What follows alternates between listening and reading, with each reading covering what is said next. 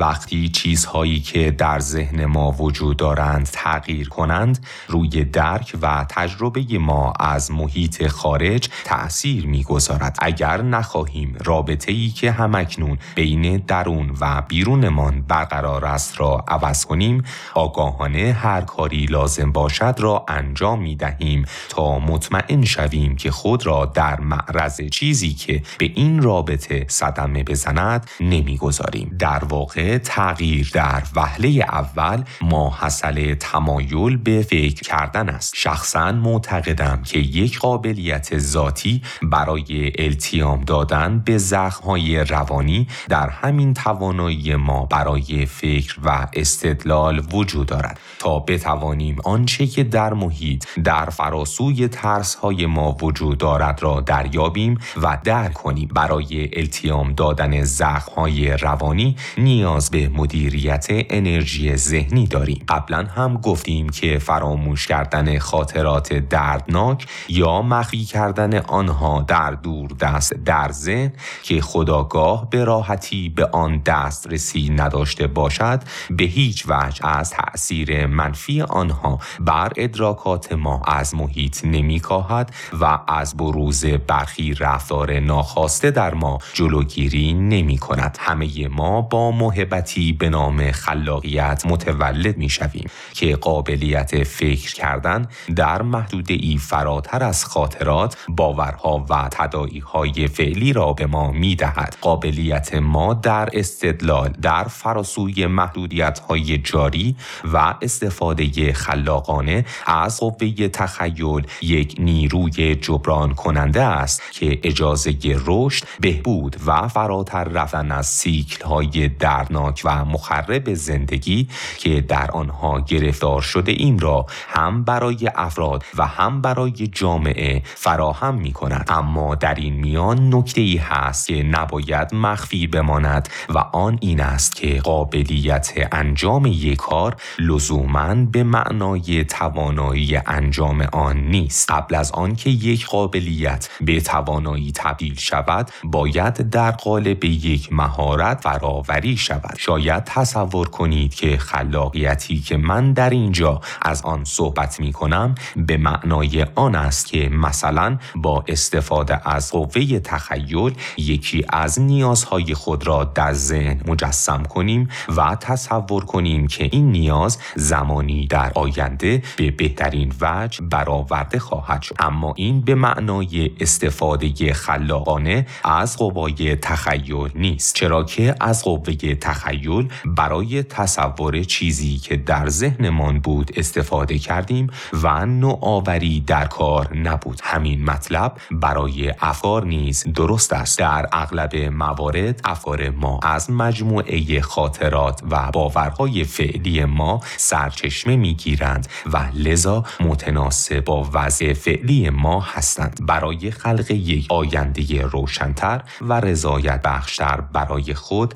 بایستی قادر باشیم که این آینده را به گونه ای تصور کنیم که فراتر از چیزهایی که همکنون می‌دانیم باشد. تنها محدودیت واقعی که در مورد تفکر وجود دارد قواعدی هستند که یا به ما یاد داده شدند یا ما خود آنها را برای خود ساخته ایم. اما نکته در اینجاست که ما به هیچ عنوان به این محدود نشده ایم که فقط در مورد چیزهایی که به درستی آنها باور داریم یا در مورد آنها تجربه کسب کرده ایم فکر کنیم. ما آزادیم که در افکار خود به هر جایی سرک بکشیم تا هر نوع امکان را بررسی نموده و صرف نظر از اینکه آیا داخل مجموعه جاری قواعدی که بر مبنای آنها عمل می کنیم وجود دارد یا خیر بر اساس آن عمل کنیم. حتی می توانیم در تفکر خود تا جایی پیش برویم که قواعدی که می‌گویند ما مجاز انجام کاری نیستیم را تغییر دهیم. به نظر من اگر قرار نبود با فکر کردن به اینکه چه چیزهایی باید بیاموزیم تا به تغییرات خود جهت بدهیم و زندگی شادتر و رضایت بخشتری داشته باشیم آنگاه قوای تفکر استدلال و خلاقیت در ما وجود نمی داشت یعنی از نظر من وجود این قوا دلیلی بر آن است که باید از طریق تفکر و خلاقیت خود را تعالی دهیم. خلاقیت هم معنای تغییر و رشد است. مگر اینطور نیست که واژه خلق به معنی به وجود آوردن چیزی است که قبلا وجود نداشته است؟ برای استفاده خلاقانه از قوه خیال بایستی تمایل داشته باشیم به چیزهایی فراتر از آنچه که همکنون آنها را درست یا ممکن فرض می کنیم فکر کنیم. شاید برای کسانی که آنطور که باید و شاید با اشکال مختلف تفکر خلاقانه آشنایی ندارند شگفت انگیز باشد که ببینند چگونه صرفا ابراز تمایل در به چالش کشیدن میزان مفید بودن یک چیز درونی می تواند بهمنی از گزینه های الهام بخش را در ذهن برانگیزد. اگر در تفکرات خود خلاقیت به خرج ندهیم خاطرات و باورهای ما باعث می شوند که در مورد آینده هم به روشی که مستقیما متناسب با گذشته است فکر کنیم و بنابراین تحت تأثیر آنها در دام همان تجارب تکراری قبلی بمانیم. نیاز مادر اختراعات است. من معتقدم که نیاز به ابداع ماشین ها ابزارها و روش های جدید برای صرف جویی در وقت یا هزینه ها نمی تواند متفاوت از نیاز به خلق آدم جدیدی از خود که بتواند موفقیت و رضایت بیشتری در زندگی تجربه کند باشد. این را از آن جهت می گویم که نیاز می تواند به عنوان نیروی مشوق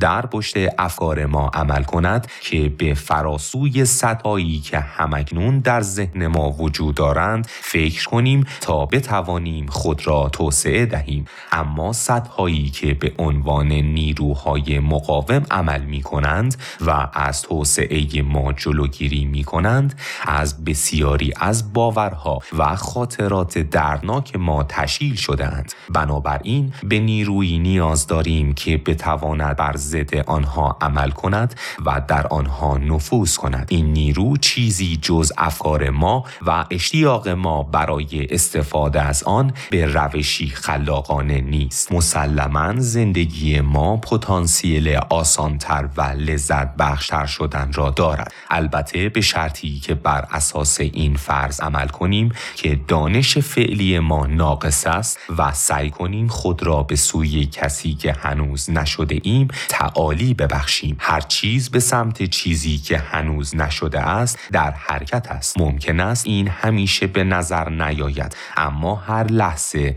از هر روز ما به کسی تبدیل می شویم که چند لحظه پیش نبودیم. در سطح فیزیکی نیز سلول های جدید زاده می شوند و سلول های قدیمی تر می میرند در سطح ذهنی هر لحظه که می گذرد ما چیزی تجربه می کنیم هر تجربه خاطره یا باوری را به محیط ذهنی می افزاید که بخشی از وجود ما می شود و به عنوان نیرویی بر چگونگی تعامل ما با جامعه اثر می اما نکته اصلی در اینجاست که در مفهومی که از تعالی ارائه کردیم یعنی باور به اینکه دانش ما همیشه ناقص است این نقطه نظر به طور ضمنی نهفته است که چیزی به اسم اشتباه اصلا وجود ندارد که در قسمت‌های آتی به توضیح کامل آن خواهیم پرداخت.